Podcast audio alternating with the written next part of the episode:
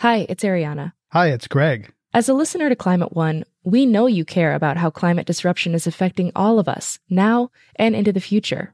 I'm guessing you already do several things in the spirit of climate action. Here's another one. Giving a donation to us to continue bringing you shows about the causes and solutions to the climate crisis. You can do that at climate one dot org slash donate. We offer all our podcasts and radio shows for free, but it takes time, effort, and resources to produce new episodes every week. When you give, you'll help us pay for the talented staff, equipment, and materials we need to make the show. And you'll join a group of other dedicated funders and community supporters who keep Climate One on the air. If you're inspired by the guests and conversations we curate, please consider making a gift today at climate one dot org slash donate. Thank you for your support, and thanks for listening. This Climate One podcast is sponsored by General Motors. How will we power our future? Can we create a healthy and clean economy? Climate One at the Commonwealth Club is at the forefront of the global debate about energy, economy, and the environment. Bringing together the brightest and most provocative leaders of our time, Climate One is the place where big ideas get heard. With thoughtful and insightful discussions on policy, business, science, and culture, Climate One founder Greg Dalton gets to the heart of the matter. It's our future. It's time to come together. From the Commonwealth Club of California, this is Climate One, leading the conversation about America's energy, economy, and environment. I'm Greg Dalton. Our disrupted climate has barely been a sideshow in the disruptive presidential election. The most memorable moment came not from Hillary Clinton or Donald Trump, but from Kenneth Bone, a worker at a coal plant who became an internet sensation after standing up in his red sweater and asking about the future of jobs in fossil fuel industries. While politicians have been mostly ignoring climate change, Florida has been flooding during sunny days, temperatures have been rising, and the growth of clean energy has continued. Bloomberg News reported the number of U S jobs in solar energy overtook those in oil and natural gas extraction for the first time last year. Clean energy jobs are forecast to triple over the next fourteen years to twenty-four million worldwide. Over the next hour, we will take the temperature of the clean energy economy and the climate debate in this wacky political year. Joining our packed audience at the Commonwealth Club in San Francisco, we're pleased to have with us two energy experts active in Democratic and Republican circles. Bill McKibben is perhaps America's most visible environmental advocate. In nineteen eighty-nine, he wrote The End of Nature, regarded as the first book for a general audience about climate change. He founded the grassroots organization three fifty dot org to mobilize people around the world on the need to get off fossil fuels. He worked on the Democratic Party's national platform as a delegate for Bernie Sanders. From the other side of the aisle, Terry Tamminen was chief policy advisor to Arnold Schwarzenegger when he was governor of California. He has advised Walmart on its energy strategy and a private equity group founded by a veteran of the Wall Street firm Drexel, Burnham, and Lambert. He's currently C E O of the Leonardo DiCaprio Foundation. Please welcome them to Climate One.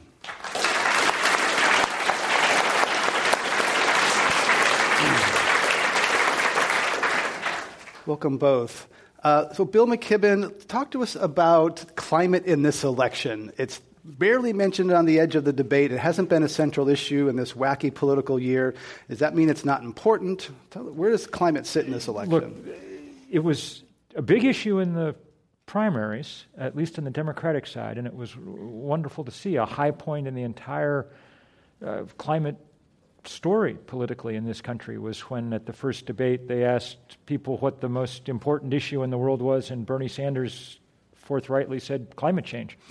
Uh, as if it was the most obvious thing in the world, which it is. Um, and uh, in this general election, truthfully, all issues of substance have disappeared. Uh, the only, the only question we're left with is, uh, you know, how can we prevent a creepy pervert from becoming, you know, president of the United States? And and I mean, that's kind of where we are. And and there's been nothing else that we've really had any chance to talk about.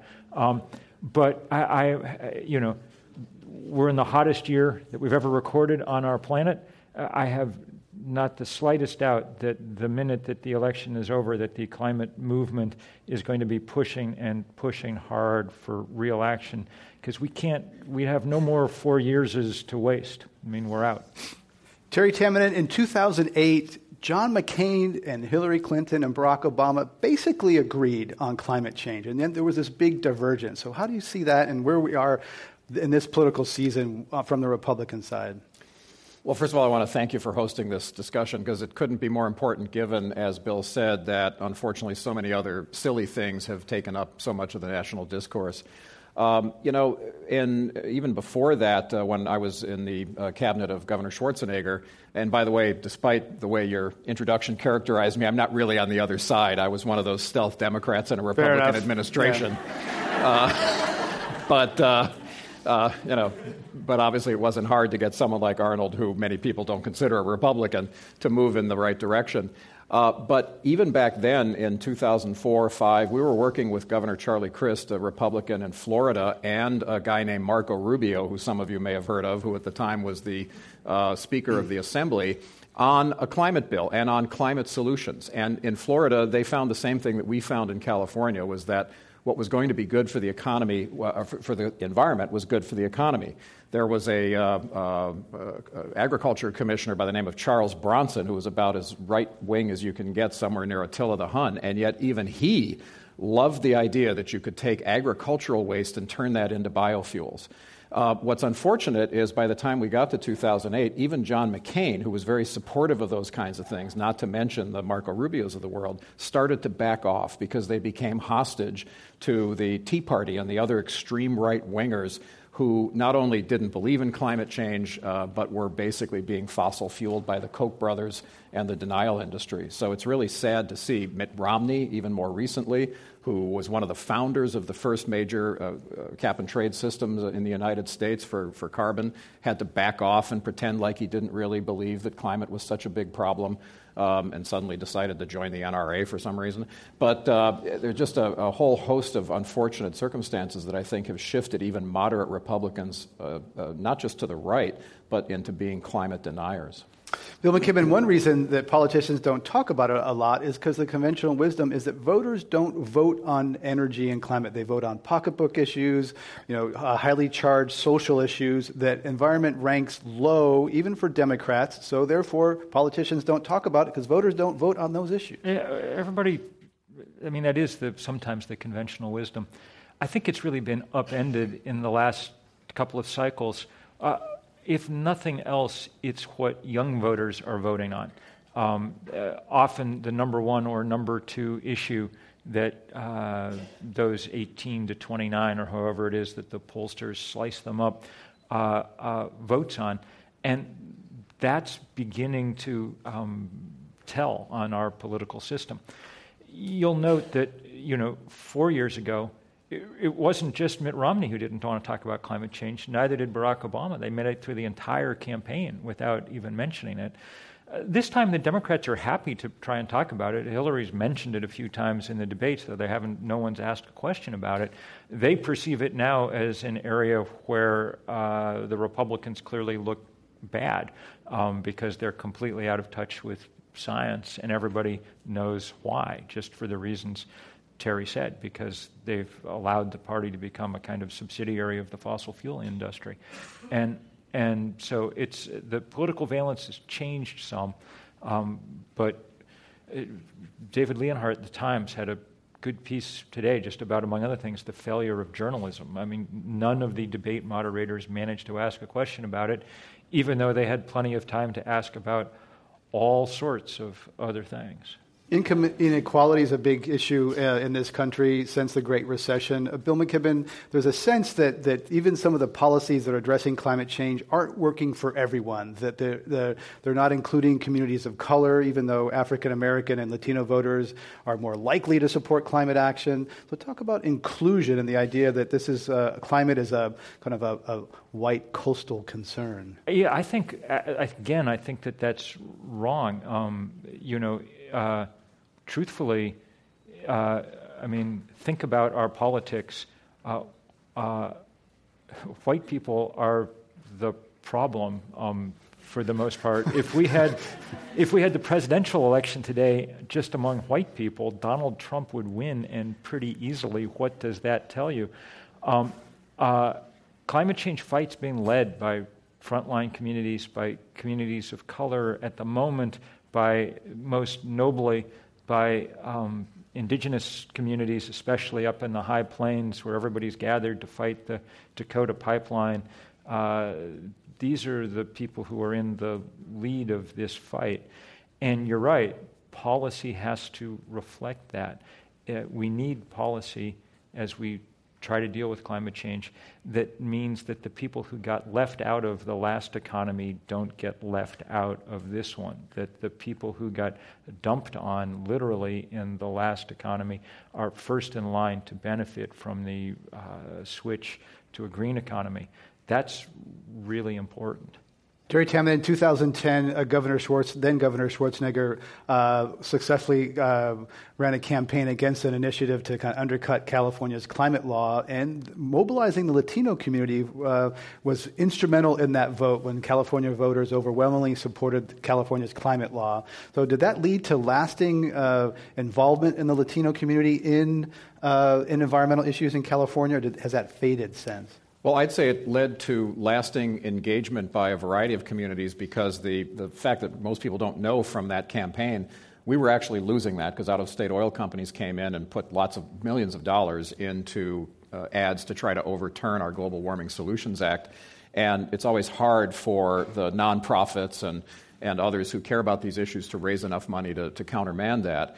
Um, and it wasn't until the American Lung Association came in and ran ads about how overturning A B thirty-two would undermine other environmental laws, your kids would have asthma as a result, that all of a sudden the numbers changed. So what we learned from that was that, of course, uh, everyone cares about their kids, and I'm very glad, by the way, to see some young people here today who are going to be voters in maybe ten years.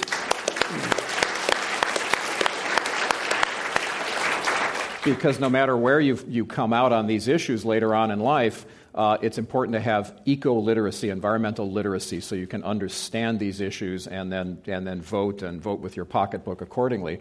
But I think what that, that campaign in twenty ten showed us was that we have to make this relevant to, to people in the most visceral sense, and that, of course, very often it is the communities of low income or color Uh, that uh, that are disproportionately impacted because they live downwind of the refineries or they live in other areas that have been uh, been more impacted than others. I'm Greg Dalton, and this is Climate One from the Commonwealth Club. Today, talking with Terry Tamminen, former Chief Policy Advisor to Governor Arnold Schwarzenegger, and Bill McKibben, the author and climate advocate. Uh, I want to talk about Secretary Clinton, uh, the election. In two thousand ten, I sat down with Hillary Clinton just about six years ago, and she talked about a pipeline that, that no one had ever heard of at that point. And I want to get a reaction to this. We'll talk about Secretary Clinton's energy platform. This is Hillary Clinton at Climate One at the Commonwealth Club in two thousand ten. How can the U S be saying climate change is a priority when we're mainlining some of the dirtiest fuel that exists? Well, there hasn't been a final decision made. It Are is, you willing to reconsider it? Um, probably not. Um, and you know, we, we but we haven't we haven't finished all of the analysis. So as I say, we've not yet signed off on it, but uh, we are in, uh, inclined to do so, and we are for several reasons. Going back to one of your original questions. We're either going to be dependent right. on dirty oil from the Gulf or dependent on dirty oil from Canada. And until we can get our act together as a country and figure out that clean, renewable energy is in both our economic interests and the interests of our planet. Um, So, Bill McKibben, that was Hillary Clinton six years ago. I'd get, get your comment. That was a pipeline that no one ever heard of at that point, and then it became a pretty famous piece of metal. You you had to show that. I've I've been off, I've been off in Ohio and Pennsylvania trying to register your young voters to make sure they'd be voting for Hillary and all this, and it's um, but it's not with any great um, enthusiasm, I must say. Um, um, given the alternative, it's obviously necessary. But there's no question that she is, uh, you know, that she was wrong on Keystone and has been wrong on a huge number of other things. The great news about the fight about the Keystone pipeline was not just that, with the help of a lot of people in this room, um, we managed to beat the Keystone pipeline. It's that having seen that now, people everywhere around the world, having been proved that it's possible to beat big oil, now fight every damn pipeline, coal port, oil train. I mean, just down here in the city of Benicia, just uh, a couple weeks ago, people won a huge pitched battle against a new oil train terminal. Um, you know, on and on and on. Um, the head of the uh, American Petroleum Institute gave a talk to some of his peers at a conference uh, a few months ago and said with great regret and lament that somehow they had to stop the Keystoneization of all their projects. And I, I, convinced, I confess my twisted and shriveled heart gave a little leap when that, you know, when he said that. Um, um, uh, right now, the biggest fight, as I said before, is this Dakota Access Pipeline. It's utterly craven that Hillary Clinton hasn't said a word about it in the course of this election. Really craven. Um, and Uh, we will push her, everybody should push her as hard as it's possible to push. Um, you know, that that she didn't say anything after the oil company used dogs to attack nonviolent protesters um, uh, was... That her silence was almost as, well, wasn't as horrifying as the act itself, but it was not a good sign. What it means is the reason that we have, in my mind, elections is not to elect saints, it's to elect people that it's possible for us to then pressure. And that's what we will try to do. The honeymoon is going to be ten minutes long, you know, um, um, and then we're at work. One of the things that we managed to get in the Democratic platform, thanks to Bernie's staunch refusal to concede until the last possible minute, um, one of the things that's in there is a promise that there will be an emergency climate summit within the first hundred days of the new administration. So if that happens, yeah, it'll be good to have like all the scientists and if that happens, we need an emergency climate mobilization in the streets in Washington. We'll need hundreds of thousands of people here. So save up what of your carbon footprint you can for the trip across the country come next spring. So. The Paris climate deal was a pretty big uh, uh, deal. Uh, virtually every country in the world coming together. Uh, Terry Tamminen and Arnold Schwarzenegger helped lay the groundwork for some of that. Uh, but some people think the Paris deal doesn't go far enough. Is it is it a good deal or is it something short of what we need? Well, look, you, you buy a house. Most people can't afford to pay cash. You put down a down payment, and that's what this was. Its biggest weakness, the fact that it's voluntary, is also in many ways its biggest strength because as those of you that know the nomenclature, COP twenty-one was the twenty-first time countries got together on an annual basis to try to reach that agreement. So it took twenty-one years to do it. So the fact that they did it, and they all voluntarily said, okay, here's what our country can do after a lot of thought with climate action plans behind it and so forth, uh, is a, is a significant step because they weren't sort of browbeaten into it and then later on finding ways to back out. This is what they stepped up and said they could do. And so, like I said, that can be its greatest weakness. There's no way to enforce it, but it can also be the greatest strength because you're seeing what they can really do. Collectively, it adds up to about half of what I think most people would think we're going to need to do to lower our carbon intensity uh, globally over time. So, again, now you can measure how much did that did that agreement represent, assuming we get everything done that's in it, which, again, is, is, a, is still a, the jury is out. But I also think that it represents the biggest business opportunity in the history of the planet.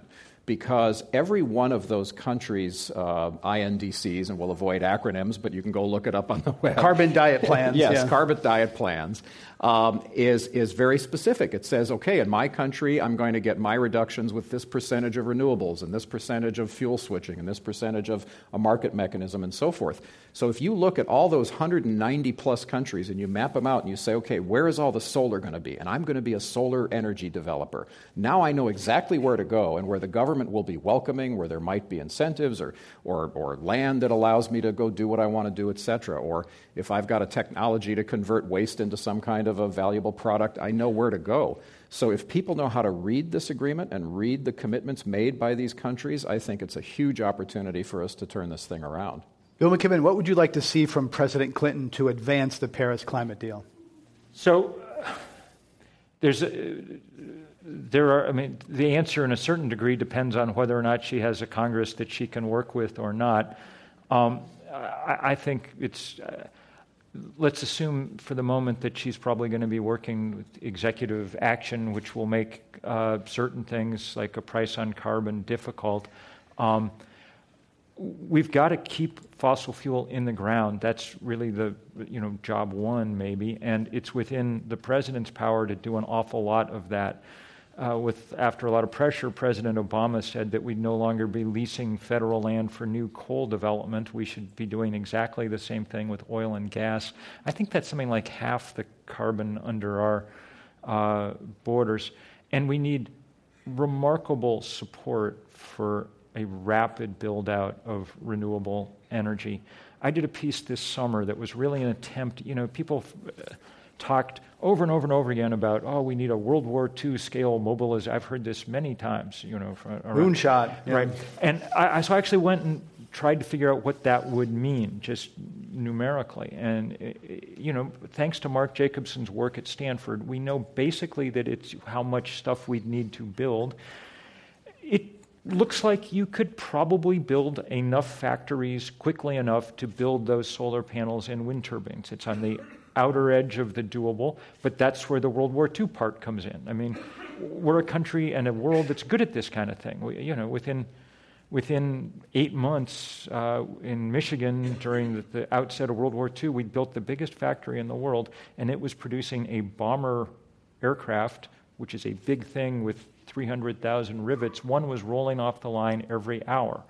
We should be able to build solar panels and turbine blades uh, at scale, but it will take real support and real focus to make that happen. Clearly, one of the first things that President Clinton's going to be talking about, or so she said, is infrastructure investment.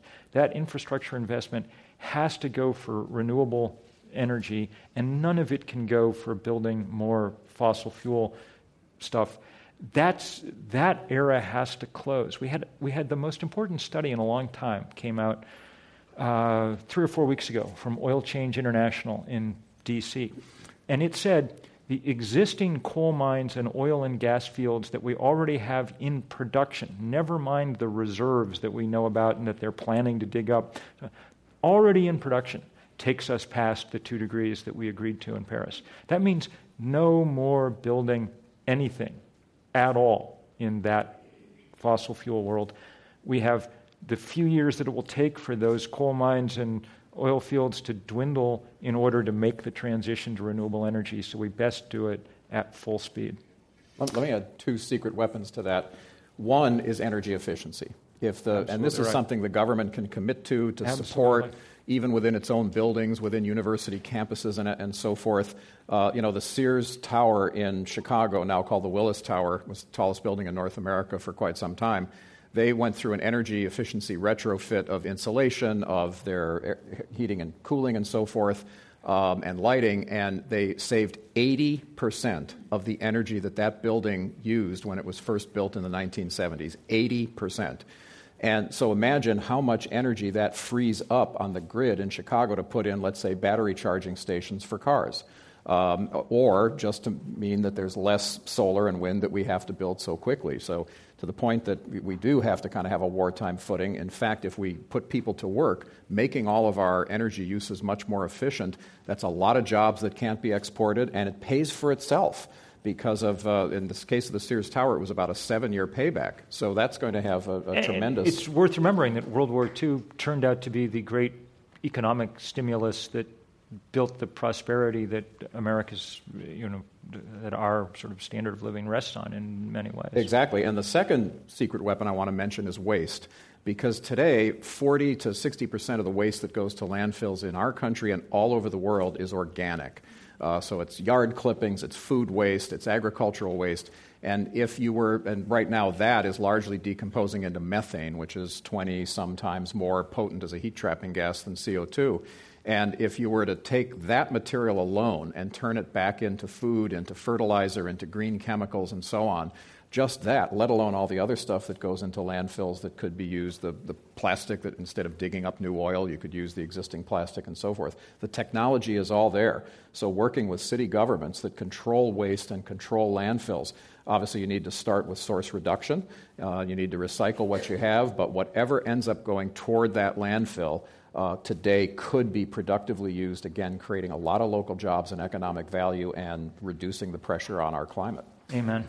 Terry Tamminen, uh, on energy efficiency, uh, Fox News Network, Fox Entertainment uh, Corporation has pledged to go carbon neutral. Might surprise some people. And and one of the leaders of that, James Murdoch, Rupert Murdoch's son, led that effort. So tell us about what he did and he found in that, taking Fox carbon neutral.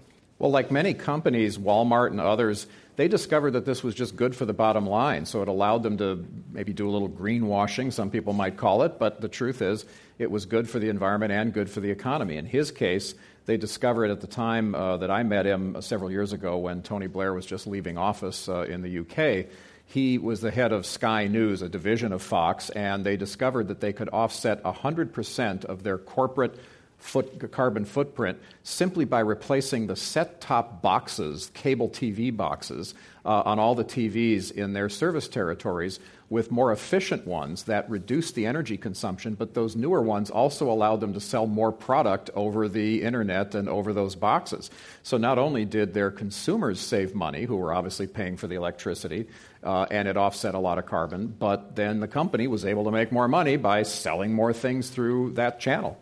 It, it must be said that Fox has figured out some other ways to produce hot air that that may that may uh, offset that. Yeah, yes. offset that yes. yet again. Yes. Uh, the and, Family Feud. And it brings to, it brings a real. Um, I mean, it does. It's a good reminder of how important the kind of cultural uh, and communications and information work is. Uh, And that's a place where, you know, you and Leonardo DiCaprio are doing such amazing things. Shouldn't is it all right? Shouldn't you do a little plug for the new movie that's Tell us a, coming sure, out? He has a new film out. Uh, Absolutely. It's called Before the Flood. It's a documentary. For those of you who may have seen uh, Inconvenient Truth, Al Gore's documentary ten years ago, everything that Gore warned us about in that movie, Leo takes you around the world and shows you is happening today and at a much accelerated pace. And just right here in our own country, he spends some time with the mayor of Miami Beach as an example, and they're spending four hundred million dollars to elevate roadways and have new pumps to pump water out from flooding that now happens thanks to sea level rise, even in clear weather, not even when there's hurricanes. And four hundred million dollars that we could have averted spending if we had tackled climate change sooner. We're talking about climate change at Climate One at the Commonwealth Club. I'm Greg Dalton. That was Terry Tamminen, former chief advisor to California Governor Arnold Schwarzenegger, now head of the Leonardo DiCaprio Foundation. Our other guest today is the activist and author Bill McKibben. We're going to go to our lightning round, which is a series of yes or no brisk questions for our guests, uh, starting with Terry Tamminen. Uh, true or false, a few years ago, biologists named a new species after Bill McKibben. I don't know, in these lightning rounds, I always just think of the word pizza. I don't know why that is, but uh, I'll say that's true. Bill McKibben, name that species. I can't name it. It was uh, I can't pronounce it.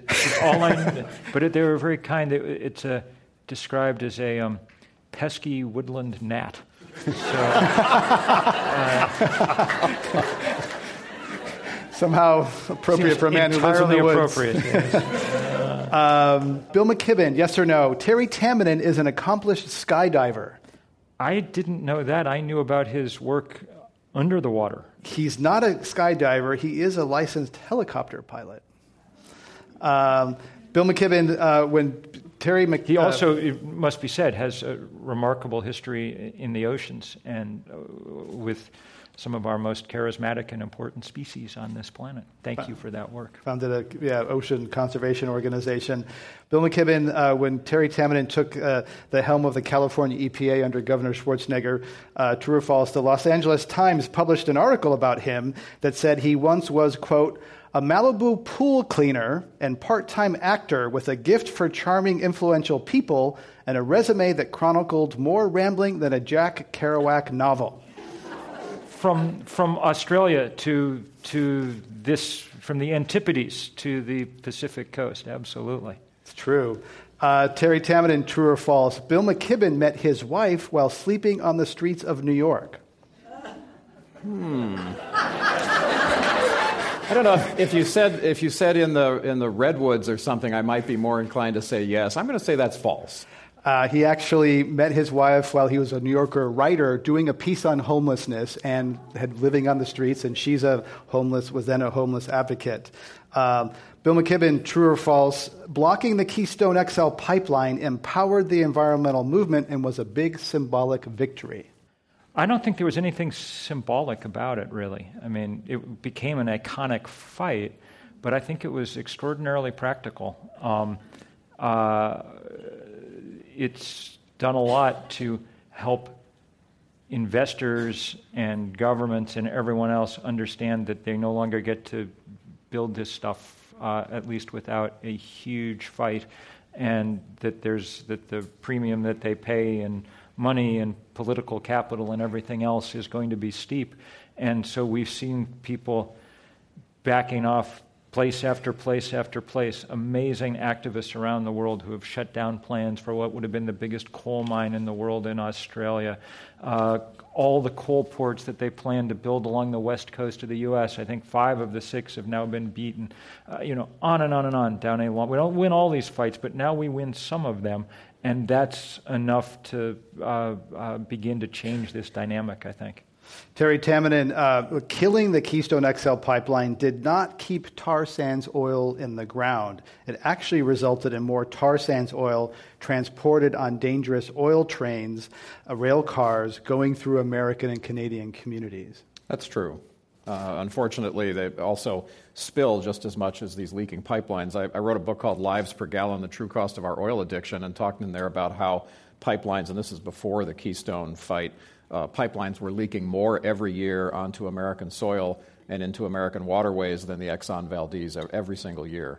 So it's a, it's a, I agree with Bill that it was more than a symbolic uh, victory because it highlighted that entire industry and the problems associated with it, but it didn't go away, as you point out. And it turns out that actually there's very little coming out of Canada on trains because it's way too expensive to do it. Uh, that oil is of marginal value anyway, with the price oil what it is. No one's, I mean, they've mm-hmm. tens of billions of dollars in new investment in the tar sands has disappeared as these fights go on. Um, their, their, their plan, when the Keystone fight began, their plan was to triple or quadruple production out of the tar sands. They're going to be very lucky to hold it steady um, because they get met at every turn with real opposition. And You just, what's going on in the Dakotas with indigenous people in this country is going on across Canada with indigenous people there who have managed to block one pipeline after another. The rise of indigenous environmentalism uh, and indigenous activism around the country, around the world in the last ten years is one of the great untold stories of this fight. Um, You know, these are people who were pushed to the margins on land that nobody thought had any value, so they were allowed to keep it as the small fragment of the continent that they once uh, owned. And it turns out that they're in all kinds of strategic places, and boy, are they using that with great power and wisdom. And sadly, unprecedented levels of them being killed for their activism and for speaking out. So that's another thing we need to try to Absolutely. help them. Uh, shine more light on these issues. Bill McKibben, yes or no, you think nuclear power needs to be part of a balanced energy diet to protect the economy and the climate? I don't think it's going to play hardly, but I think it's going to play a minor role going forward. Um, uh, we could talk all day about the safety stuff and probably should, but I think the real issue is uh, you might as well burn twenty dollar bills to generate electricity. Um, the, you know, Even, you know, we watched your local utility uh, decide that it couldn't couldn't make money even with the existing uh, nuclear power plant because the cost of renewables. I mean, all you have to do is look at the cost curves. Uh, you know, nuclear plants keep getting more, more, more, more, more expensive with each passing year, and sun and wind are on the exact opposite plummeting cost curve. Now, there are people that I really respect, Jim Hansen, chief among them, who say that someday there may be a f- fourth generation of cheap safe small nuclear reactor. Maybe there will be. I don't. I don't know. But in, in the relevant time frame that we're talking about now, um, my guess is that we're headed towards a decentralized energy system, and that means sun and wind. And California is actually closing its last nuclear power plant for that reason. Terry Tamminen, this is a word association. First word that pops into your mind when I mention this phrase, uh, t- Terry Tamminen, the merger of Tesla and its cousin company, Solar City. Pizza. I'm sorry. Uh, uh, Bill uh, Mc- uh, brilliant or disaster? Uh, Bill McKibben, hydrogen-powered cars. Uh, I... I think this is one of those technologies that probably um, just didn't work out the way we thought, and we're not going to need them because we're just going to plug them in to, to the wall. Terry Tamminen, biofuels. Uh, potential as a bridge. Terry Tamminen, uh, what do you think of quickly what I mentioned, Arnold Schwarzenegger's movies? We want to pump you up. Uh, Bill McKibben, Arnold Schwarzenegger's climate policies. Well, I don't. I mean, uh, Terry, uh, you know, Terry and us can talk more about the actual specifics of the policy. It was very useful to have someone um, w- willing to make the case from the Republican Party that A, climate change was real, and B, that Uh, the economic future lay in solving it, not ignoring it. Um, those were very useful things. He was a pretty much a sui generis character. There's really no, I can't think of any other equivalent in the Republican Party uh, a- a- anymore, which makes me think that it had more to do with California than it did with Republicanism at some level. But uh, it was a useful thing to have. Last question in our uh, not-so-lightning round uh, is uh, um, Bill McKibben, true or false, Leonardo DiCaprio has pledged sexual abstinence until the world ends its addiction to fossil fuels. So I want to say so, so, something about a... Uh, I want to say something about um, uh, his enormous value. Um, we, um, we, um, we had a press conference in Paris, I think in Paris last year, about this big fossil fuel divestment movement, you know, and it was to announce how far we'd gotten, which was a long ways. Uh, you know, something like four trillion dollars worth of endowments and portfolios have divested from part or whole from fossil fuel. Uh, there's people in this room who've played a big role in making that happen. But one of the reasons that there were um, uh, an enormous array of cameras on hand to do it was that I- instead of having me announce this news, we asked Leo if he might come do it, and uh, and he did. So his um, um, abstinent or not, his charisma is fully intact, and to watch it, to watch to watch his charisma being weaponized in the service of climate change is a very useful thing, so we're grateful to him. Uh, that was an April Fool's. Let's give our thanks to them for their lightning round.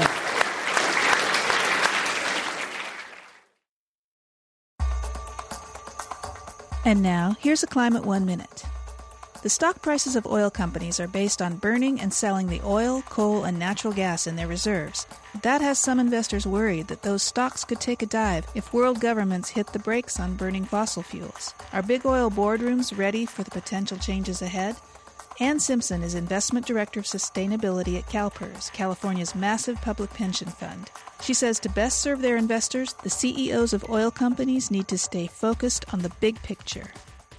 So for a manager, needs to think of themselves as a steward of assets, not somebody there uh, to fix performance targets to fit in with their own compensation plan. Uh, the simple fact here is that uh, companies are owned by pension funds um, and people with four oh one k's and mutual funds. And if we think like owners, we turn to these boards and say, well, your boards of directors are there to act on our behalf. And that means you need to tackle these risks and make sure that your strategy is um, not, I suppose, in this swerve, but you have to understand how to navigate these complex and profound changes in the energy market. You can't just shut your eyes, cling tight, and hope for the best. And so we're really focusing on the theme of board accountability, that we need people in boardrooms who get this, who can think long-term, um, and who can understand complex challenges. That's Ann Simpson of CalPERS, speaking at Climate One last year. Now let's join Greg Dalton and his guests, Bill McKibben and Terry Tamminen, live from the Commonwealth Club. Bill McKibben, I want to ask you what you would say to Kenneth Bone, the gentleman who stood up in the red sweater, worked at a fossil fuel plant. What do you say to workers, people under the anger in this country is some fear about their jobs, and it's it's real for people in the fossil fuel industry. Sure. Um, and, you know, the coal industry is the perfect example. Um, this is an industry that lost most of its labor force over the last thirty years, less because of environmental restraint than because the industry figured out how to mechanize everything that it did. As it shed workers, it also pulled off one of the grandest uh, heists of the pension system that we've ever seen and left people without uh, retirement income. Um, um, one understands why people are upset. The good news is that it's that not only can we create three or four times the number of jobs building renewable energy, which is labor-intensive instead of being capital-intensive, like the fossil fuel industry, but many of the jobs track pretty well with existing fossil fuel industry jobs. There was a study from the University of Michigan this summer uh, that looked at this exact question. How would you retrain people from the coal fields uh, to work in solar energy? What job, what, how much, and uh, very little retraining would have to be done. Many of the skills map very easily, and the jobs are of comparable pay. Um, it obviously takes engaged policy leaders, political leaders, to make that happen, because these are not people who should have to pay this price. Uh, and one hopes that this is a place where Hillary Clinton will do some serious work. Uh, she said that she will.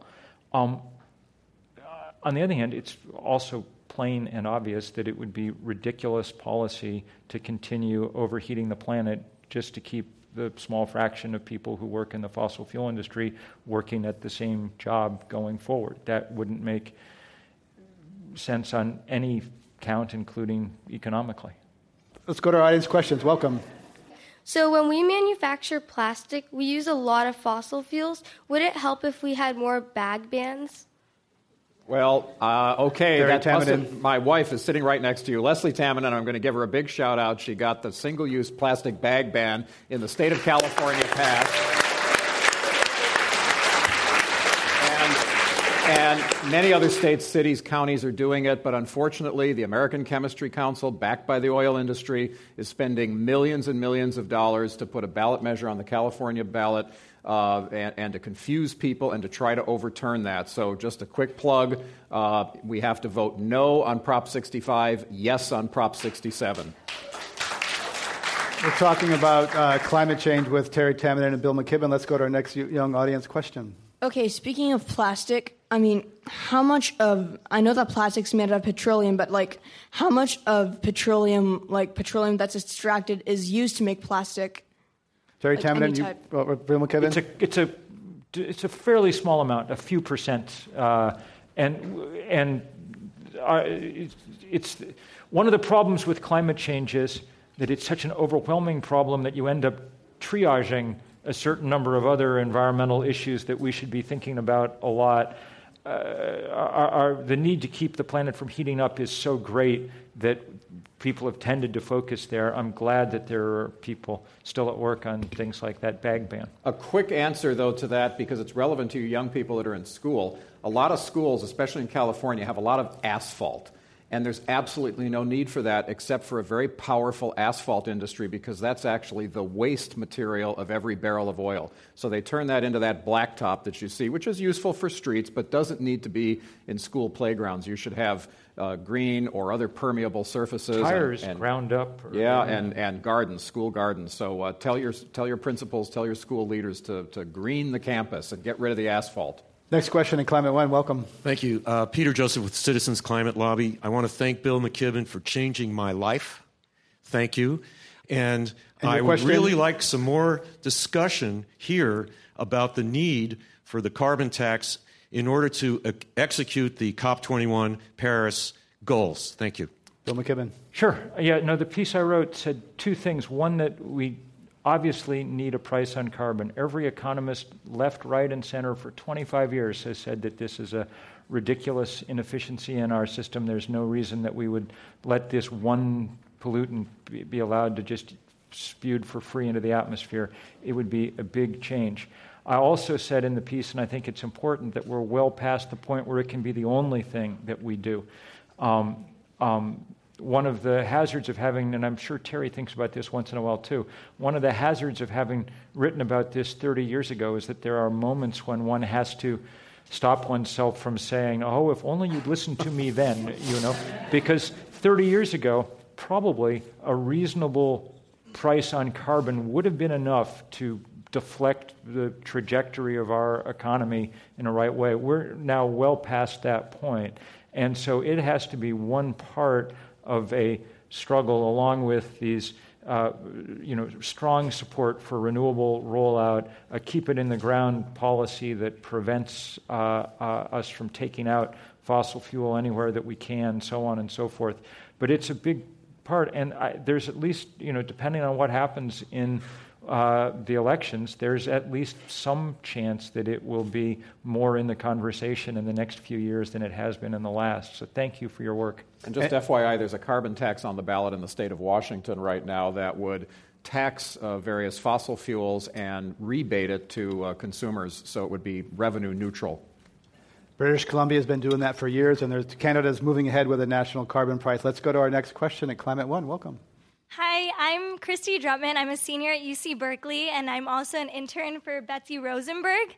Um, she's been a radio broadcaster on environment for over twenty years. She's actually had both of you on her show, um, and now she's trying to move um, radio to on-screen production. She wants to challenge the fact that mainstream media, C N N, M S N B C, and all, all of these major news outlets are not talking about climate on an everyday basis when they need to be, and this issue is so urgent, and we want to push off uh, dinosaurs offset um, like Hannity and Fox, who are who are telling us that climate change isn't happening at the rate that it is, and so we wanted to ask um, for your advice on well, that. Well, here's, here's my media. quick my quick answer to that is, you know, the, the deniers and Fox have made it simple and sexy. They've said, oh, you're going to lose your job. It's it's not happening. It's bogus. And, and oh, it's terrible. All these people in, in the coal mines are going to lose their jobs, and you're going to lose your livelihoods. They've made it very simple. And we try to argue with fact. That's the first problem. And so we've got to try to make this issue sexy. So, you know, I'd love to know not just what's the carbon footprint of me driving here today from San Francisco Airport, but what's the carbon footprint of having sex? I mean, you gotta you gotta wash the sheets, you gotta burn the candle, you gotta maybe pay for dinner. I mean, okay, you're all laughing, but guess what? I just got your attention. Imagine if we talked about that and it made people actually calculate their carbon footprint and then do something about it. That's what we've got to do, is get shows that are sufficiently newsworthy but entertaining and get people really talking about these issues. And if and if you had a kid as a result.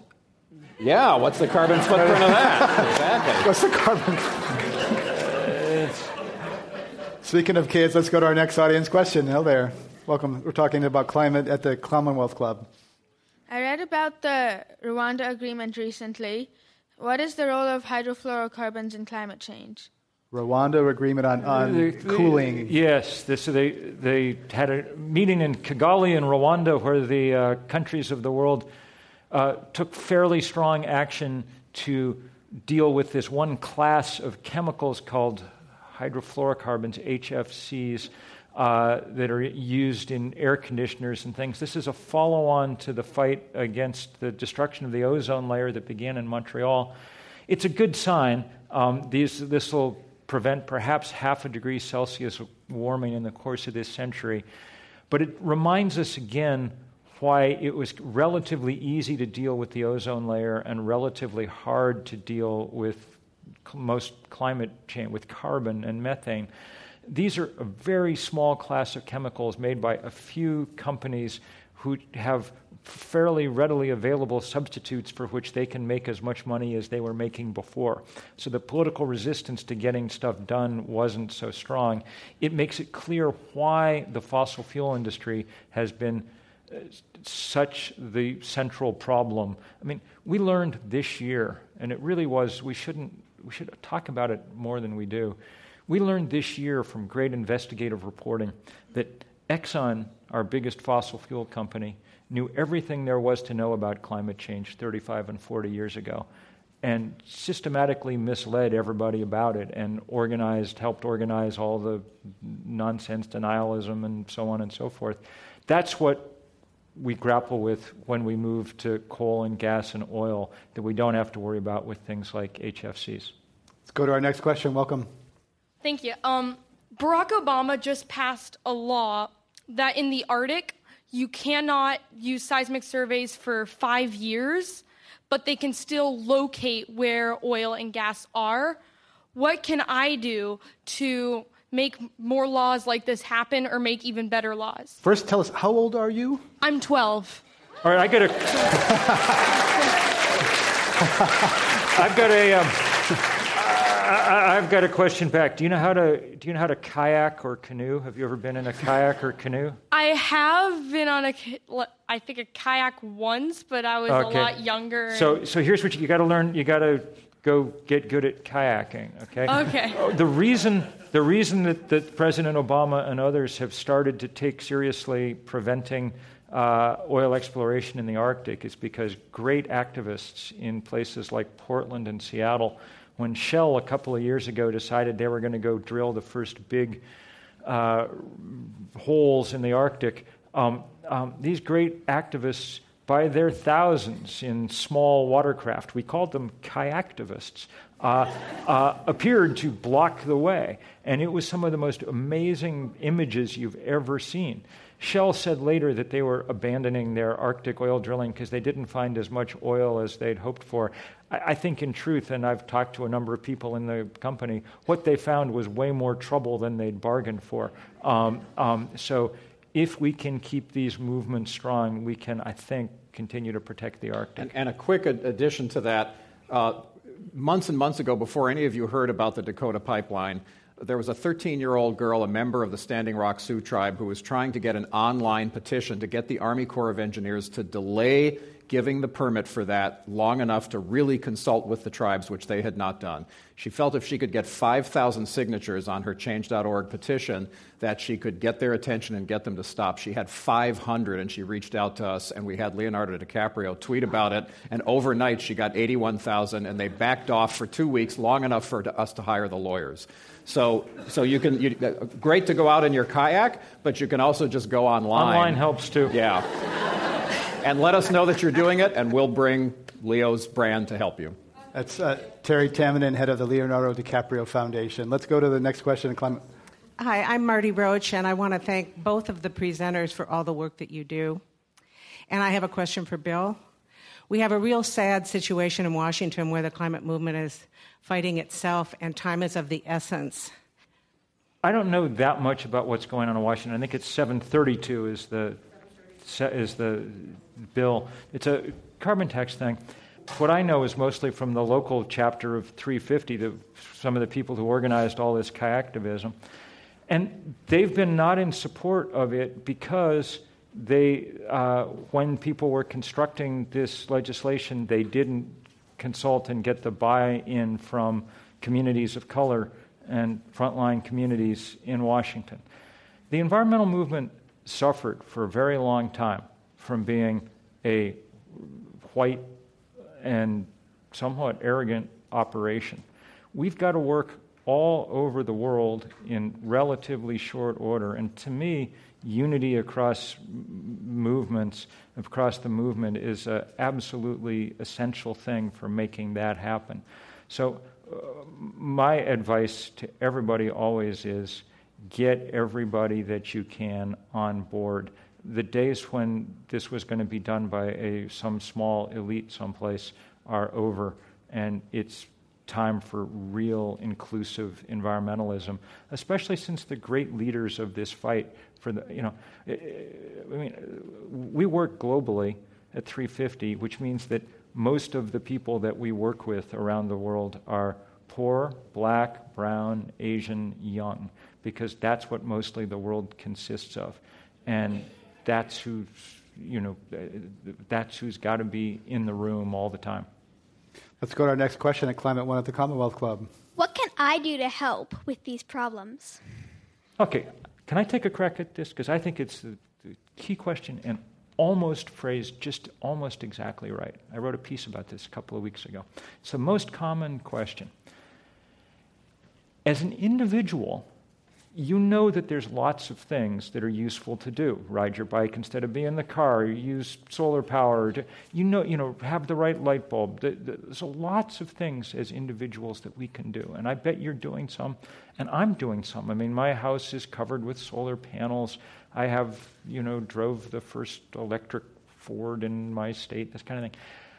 But I don't try to fool myself in the end that this is how we're going to solve the climate crisis. It's too big and happening too fast, and it's rooted in structural and system issues, okay, that have to do with the power of the fossil fuel industry. So I guess what I'm trying to say is, if you're thinking, what can I do, the most important thing you can do is not be an I, but part of a larger we, okay, to come together in movements. Now, the movements that we build at places like three fifty dot org are mostly run by young people all over the world, people your age and just a little bit older who are organizing entire countries and, you know, cities and towns to get things done. So my advice is look for other people, band together, and make change on that scale. And if you got some time left over, then make sure you're pestering your parents to get all the right light bulbs, you know, in place. Hear, hear. And um, we've had other social scientists here at Climate One at the Commonwealth Club who would answer that by saying, talk about it. They think there's a social taboo or silence around climate. People don't bring it up because it's either political, controversial, or a downer. So I would add from others, talk about it. Let's go to our next question. Welcome. Uh, so I'm a student at the University of San Francisco, and um, I started a food recovery and donation program to fight food waste. And so I talked to a lot of students about food waste and climate change, and I'm just wondering um, what behaviors do we need to change, like, as individuals, she kind of asked my question, and as a population to um, fight this, because our behaviors are the root cause to all of our social disorders. Let, so what do we do? Let, Terry Tamminen? Let, let me let me answer that just one sort of a personal way. In the last ten years, the average American has gained ten pounds, myself included. So uh, it turns out that the airlines flying across our country burn three hundred fifty million more gallons of jet fuel every year as a result of that extra weight. So if all of us went on a diet and lost that weight, it would be good for us and the planet, and it would stop a lot of the, the food waste, because a lot of it has to do with our eating habits. Um, and as you know, in both the developed and the developing world, almost half of the food produced is wasted. And a lot of folks are starting to focus on that with solutions that we probably don't have time for here today. But it's great that you're working on that, especially to make sure that some of what would have been wasted is actually consumed as food. Let's go to our next question for Terry Tamminen and Bill McKibben. I'm Charlie Peebler, and I read the Young Reader- Readers edition of The Omnivore's Dilemma. And Michael Pollan briefly mentions climate change, the impact that importing and exporting food has on climate change. Would eating locally bring down climate change and help us with this problem? Well, look, uh, uh, uh, local food is one of the most beautiful movements that's sprung up in this country in recent years for all kinds of reasons. That's one of them. You save some uh, some carbon by not moving things around, um, but you also allow local farmers to do good farming, Um, which often has real benefits for soil and everything else. We're moving towards a world, and you will see it in your lifetime, when localization of things, all things, becomes much, much more prominent. It's going to be a much more interesting and local place. The only question is, can we do it fast enough and thoroughly enough to catch up with climate change before the friction from that climate change overwhelms us? Let's hope so, and having you guys here is a good reminder about why we need to move fast. We have to wrap it up there. We've been talking with Terry Tamminen, uh, former chief advisor to Governor Schwarzenegger and head of the Leonardo DiCaprio Foundation, and Bill McKibben, co-founder of the activist organization three fifty dot org and author. I'm Greg Dalton. I'd like to thank our sold-out audience in the room at the Commonwealth Club and these young students and people listening on air and online. Thank you all for joining us today. terrific report. That was really fun.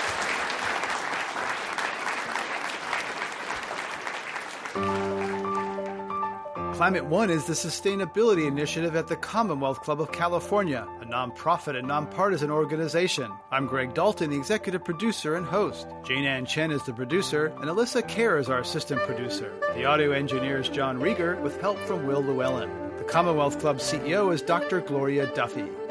Join us next week for a conversation about America's energy, economy, and environment.